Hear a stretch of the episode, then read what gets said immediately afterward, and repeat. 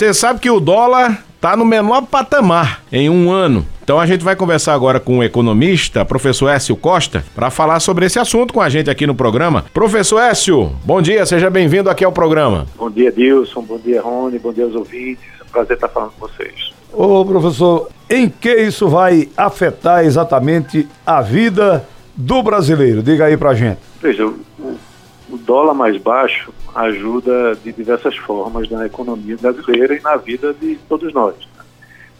Primeiro que muitos dos itens que nós consumimos têm variação dos preços baseado no preço internacional de commodities, né? Commodities agrícolas principalmente. Então, até o item mais básico, né? Você for ali na padaria comprar um pãozinho francês, o pão francês é feito a partir do trigo, né? E o trigo tem uma cotação internacional e essa cotação ela é convertida para reais, né? Tá em dólar, é convertido para reais. Então, se o real está mais forte em relação ao dólar, né?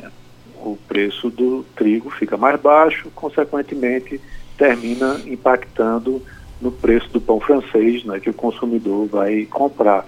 Se não cai, pelo menos não sobe, né, fica num valor mais acessível. E isso vai influenciando diversos itens, até mesmo itens agora que a gente está vendo uma desoneração aí do IPI, né, que são os automóveis, eles tendem também a ficar com preços mais baixos ou pelo menos não são reajustados para cima. Então, no geral, termina impactando a economia brasileira com uma inflação mais baixa. E professor, quem vai viajar para fora também, né? Você vai, vou para Disney, né? Que é o sonho de muitas pessoas. Você vai comprar um dólar agora um pouco mais baixo do que há alguns meses atrás, né? Que era quase R$1, né, mais alto. Hoje está em 4,79, né, chegou a ficar em 5,60 em determinados momentos e não muito distante. Ô professor, agora essa condição que o senhor falou, por exemplo, né, de baixou o dólar, muitas coisas são taxadas pelo dólar, mas nenhuma delas baixa imediatamente, e às vezes não dá tempo de baixar porque o dólar sobe de novo. Essa volatilidade do câmbio também, ela não termina fazendo com que a inflação não possa cair realmente como espera o brasileiro? Eu digo aquele brasileiro que é o trabalhador do dia a dia, que ganha um salário mínimo, que quer comprar comida mais barata, por exemplo. Não é de imediato. Porque, por exemplo, você vai fazer um contrato de importação, né, para o exemplo que a gente estava falando do trigo, né, você está recebendo hoje um trigo que foi contratado alguns meses atrás, certo? Então isso tem um que a gente chama de delay, né, tem um atraso entre a taxa mais baixa com a efetividade do impacto disso na economia. Mas também quando subir lá na frente, se subir, você vai estar praticando um dólar de hoje, né? Então tem um certo delay, né? Tem um certo atraso nesse impacto na economia. Só que a gente tem que ver também quais são as perspectivas, né? Aí para frente o dólar vai subir de volta, não vai? Aí são vários fatores e a pior pergunta que se pode fazer para um economista é qual é a taxa de câmbio no final do ano. É muita coisa, né, que impacta para a gente dizer, não, a taxa vai estar em tanto, vai estar em tanto.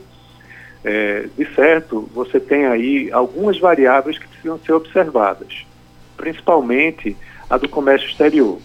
Se o Brasil exporta mais do que importa, que é o que tem acontecido na verdade, nos últimos anos, né? E esses últimos meses se intensificou ainda mais com o recorde que a gente tem batido mensal de saldo da balança comercial, se exportando mais do que importando, o exportador recebe em dólares e ele vai comprar insumos aqui dentro do país para produzir novamente, os insumos estão vendidos em reais, né? Então ele tem que converter para o real, aí o real se valoriza, né, em relação ao dólar.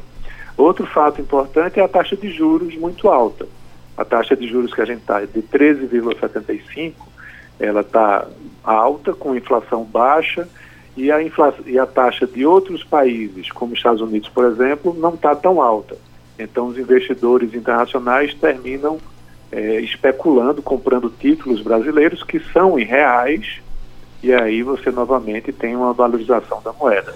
Esses são dois itens. Agora, um item que tem um fator negativo é, por exemplo, dos gastos do governo. Se o governo se danar a gastar muito mais do que arrecada, gerando déficit, né, na economia, isso gera inflação e os investidores saem do país e a moeda, né, a nossa moeda se desvaloriza.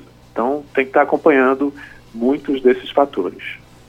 Professor, até o fim do ano, há uma expectativa, né, de que essa taxa de juros, essa Selic, ela diminua dos 13, ela está tão alta aí, o Banco Central fica lutando, né, dizendo que não vai baixar esse valor, para a gente ter um alívio nessa inflação aí também?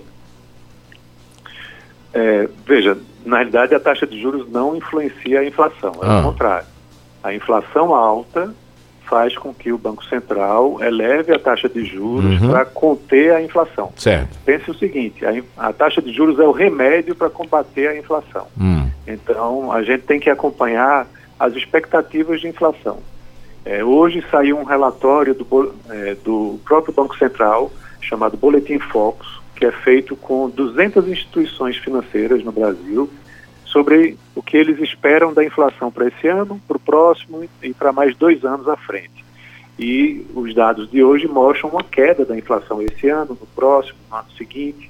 Então, isso serve como um sinalizador para o Banco Central entender que a inflação está controlada e, a partir daí, ele pode baixar a taxa de juros.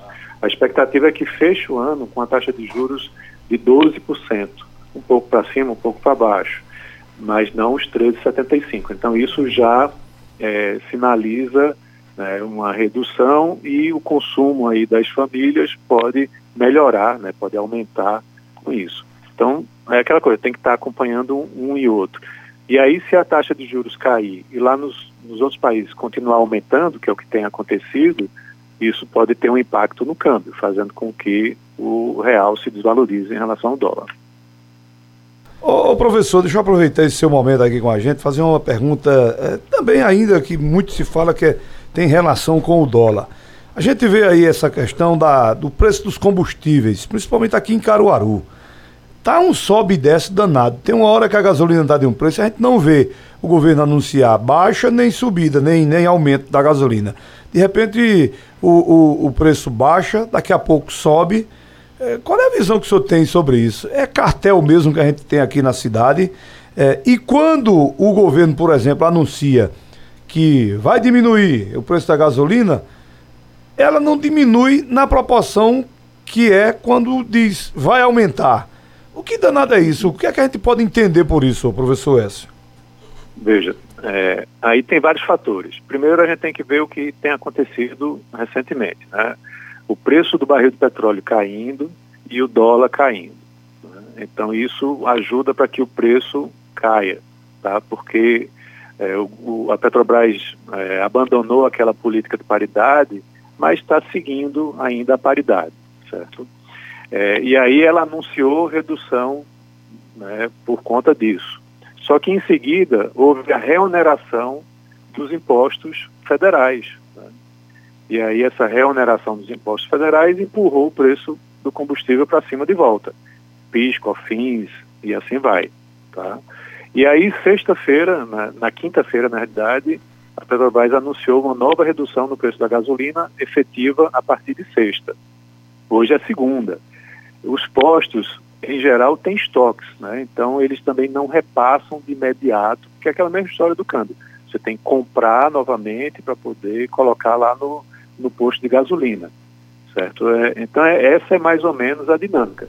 Se o dólar continuar caindo, o preço da gasolina vai continuar caindo.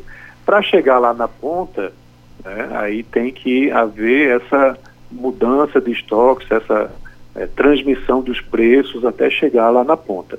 Com relação a existir cartel, aí tem uma coisa muito importante. O que existe na realidade é uma Petrobras que dita os preços no país, certo? Você não tem concorrência. Se você tivesse um mercado mais aberto, você teria mais concorrência. Mas, de todo jeito, a gente também está falando de uma commodity, da mesma forma que o trigo. o petróleo é uma commodity, o preço é regulado lá fora, tá? E aí a concorrência, ela não existe tanto assim, porque você está simplesmente repassando preços que a Petrobras fornece para você. Agora, existiria um cartel, por exemplo, se a Petrobras diminuísse o preço da gasolina e os postos elevassem o preço da gasolina. Aí você diz, oxe, peraí, está indo na contramão do que está acontecendo no mercado internacional, entendeu? Então, assim, isso é meio complexo. Eu tenho um aluno de mestrado que estudou justamente sobre isso, e a conclusão que se chegou foi essa que eu passei para vocês, né, que é um mercado onde os postos são meros repassadores. Eles têm basicamente os mesmos custos de mão de obra, né, de impostos e do combustível que chega para eles, para todos eles, com o mesmo preço.